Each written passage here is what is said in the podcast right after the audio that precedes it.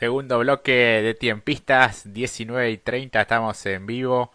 Le mandamos un saludo a Ale, que nos está escuchando desde San Martín, un querido amigo, hincha de Cañuelas, recientemente ascendido a la primera B metropolitana, así que le mandamos un abrazo, nos está sintonizando a través de la aplicación, se la bajó desde Play Store Así que aquellos que nos estén escuchando también lo pueden hacer, desde la tienda de Google. Se descargan la, aplicación para el celular y llevan a Radio Pacu a todos lados o mismo pueden sintonizarnos a través de la web radiopacu.com.ar y hablando de internet Brian hoy es el día internacional también por una internet segura y se compartió también un informe de bueno estos tiempos de, de pandemia en donde estamos todos conectados a través de, de la web mucho más tiempo que antes no y según este informe los chicos estuvieron expuestos a contenido inapropiado en la web durante la pandemia, ¿no? Son datos que realmente preocupan, eh, sobre todo, bueno, teniendo en cuenta lo que estamos transcurriendo y lo que puede llegar a este, venir y durar un poco más de tiempo, ¿no? Sí, porque este informe arroja que 6 de cada 10 padres han considerado, considerado que sus hijos han estado expuestos a este contenido de tipo inapropiado en la red durante el año 2020, en un periodo en el que debieron permitirles pasar eh, más tiempo frente a las pantallas debido a la virtualidad que se impuso por la pandemia de coronavirus, eh, según este informe difundido este martes por Google en el Día Internacional por una Internet segura en donde se detalla que el 73% de estas 315 familias entrevistadas en Argentina aseguró que permitieron que sus hijos pasaran más tiempo en Internet para interactuar socialmente y también por tiempo de, ocio, de entretenimiento, como consecuencia de estas restricciones por eh, la circulación que se decretaron en el país en el, a comienzos de marzo del año 2020 por la propagación del coronavirus. También esta cifra supera en un 9% a la obtenida ante la misma pregunta realizada en otro país latinoamericano, estamos hablando de México, lugar en el que además un 10% de los padres y madres encuestados aseguró que incluso decidió recortar el tiempo de interacción en la web a sus hijos durante la pandemia. Mientras que en Argentina, además, el 60% de los padres y madres aseguró que sus hijos se enfrentaron a contenido inapropiado de acuerdo a la edad de los niños y casi la mitad, el 49%, tuvo una sobreexposición de redes sociales desde que comenzó el confinamiento.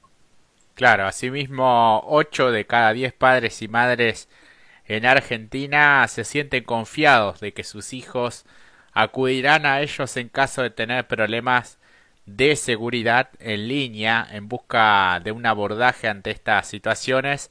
El 45,8% de las familias apostó al diálogo con sus hijos sobre la seguridad en Internet y las consecuencias que determinadas prácticas pueden tener. Un 34,1% también reveló haber buscado en la web información sobre el tema y un 13% se asesoró con algún docente de sus hijos. Sin embargo, un 3,2% de los padres encuestados afirmó no haber hecho nada al respecto, lo que no significa que no hagan nada porque no quieran, sino porque muchas veces no tienen las herramientas para poder abordarlo, explicó durante la presentación virtual del informe Margarita Abela Hernández, especialista en educación a usuarios en seguridad digital para Google Latinoamérica aseguró que para mantenerlos seguros en Internet y brindarles una mejor experiencia será fundamental enseñar a nuestros hijos sobre seguridad en línea, así como en la vida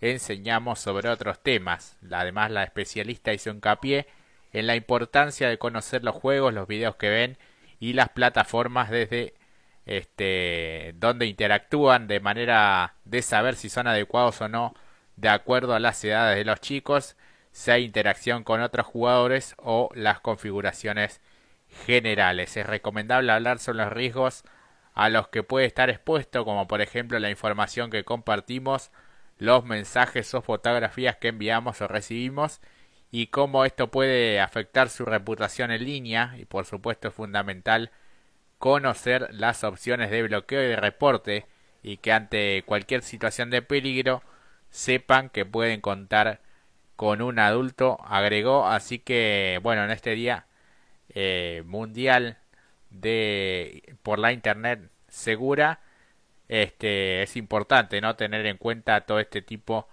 de informes y cómo eh, ya es parte de, nuestra vida, incluso de aquellos que son eh, más chicos, ¿no? Vemos cómo los niños manejan absolutamente la tecnología, ya están, ya la tienen incorporada, ¿no? Y incluso a veces saben más que, que los padres, ¿no? Y ese es este, el gran consejo que, que aquí también daban de asesorarse o bien este, tratar de, de, aprender y de estar al tanto de todos estos temas. ¿no?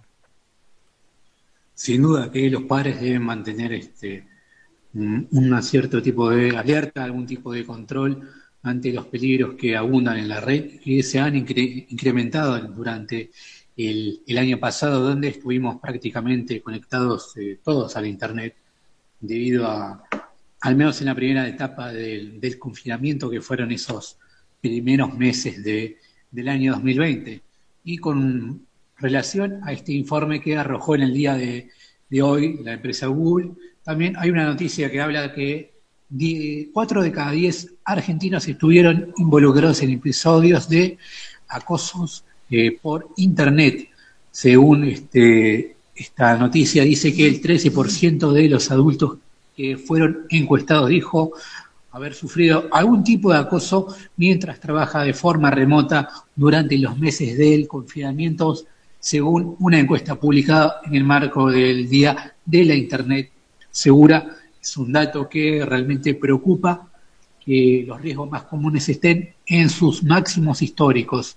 Los resultados de esta encuesta realizada en 32 países y da a conocer en el día de hoy, cuando se está conmemorando este Día Internacional de la Internet Segura, da cuenta que el 38% de las personas entrevistadas afirmó que fue víctima de algún tipo de engaño, estafa o fraude en Internet.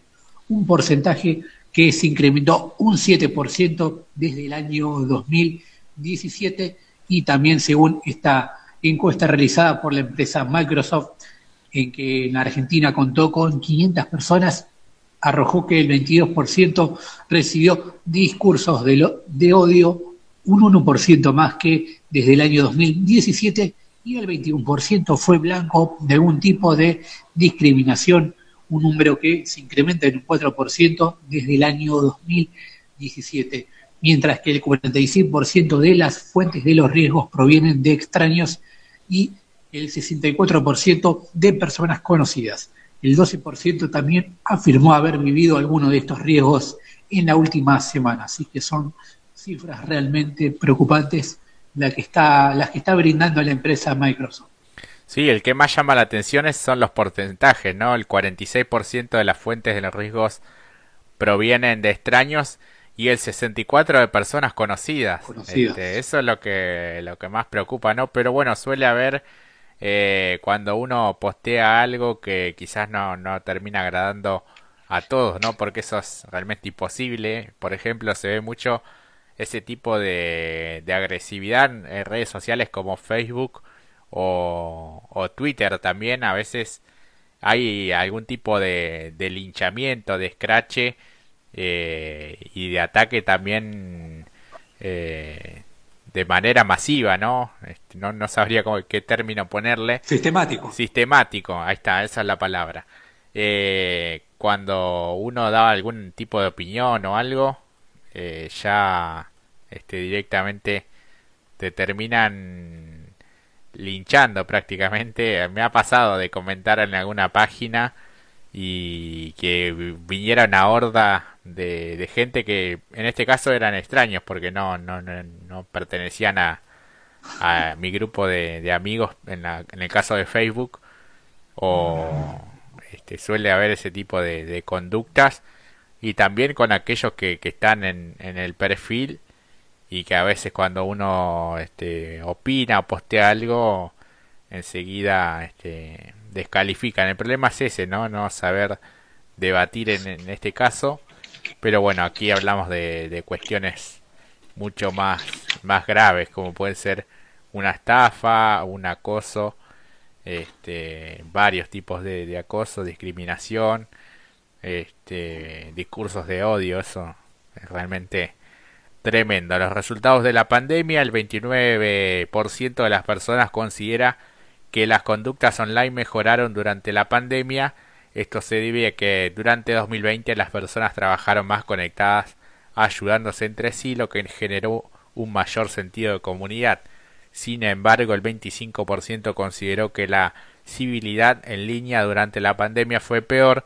Esto se debió principalmente al aumento de difusión de información falsa y engañosa. Cuatro de cada diez estuvo involucrado en un incidente de bullying. El 43% de las personas se vio involucrada en incidentes de bullying. Esto no significa que este, o hicieron o recibieron bullying. Y el 21% dijo haber sido víctima de este tipo de acoso.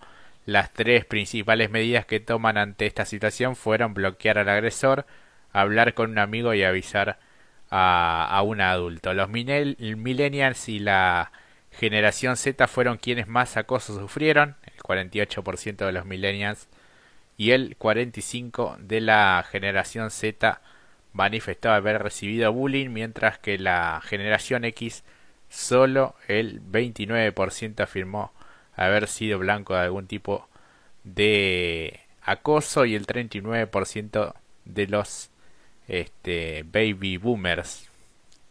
Bueno, los distintos este, grupos de, de edades, ¿no, Brian? Sí, eh, no les molesta nada ponerlo en español a la gente que... Baby boomer, ¿qué sería? ¿Alguien más? Este... Desconozco porque me acabo de enterar que existe la generación Z. Así que imagínate, ¿eh?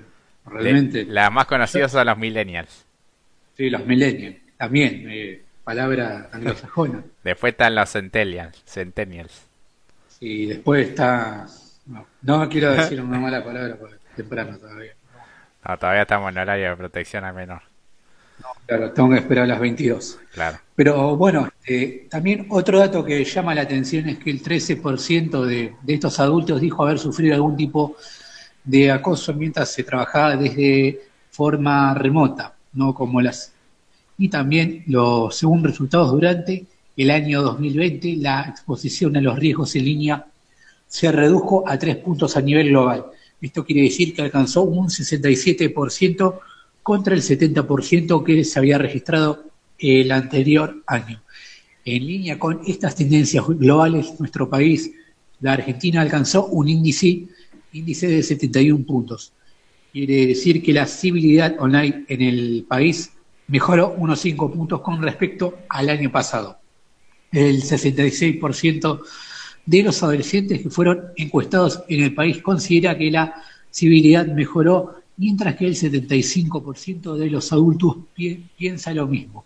Y esto da cuenta que este año las conductas online mejoraron y que los adolescentes tienen una experiencia de Internet más civilizada que las generaciones eh, mayores. También cuando se les preguntó a las personas cómo calificarían la actividad en línea, un 45, 41% dijo que era buena, el 45, 41% dijo que era neutral y solo y el 18% la definió como mala. Después los hábitos online, online que mejoraron en el 2020, de hecho el 56% de los argentinos dijo que realizó al menos una acción de las que se recomienda para tener prácticas digitales más seguras y respetuosas, que las pasamos a enumerar, actuar con empatía y respeto en todas las interacciones, respetar las diferencias y evitar ataques personales, hacer una pausa y pensar antes de responder a alguien que no está de acuerdo. Y también otro punto eh, que se destaca, defenderse a uno mismo y a los demás en caso de ser víctimas de acoso.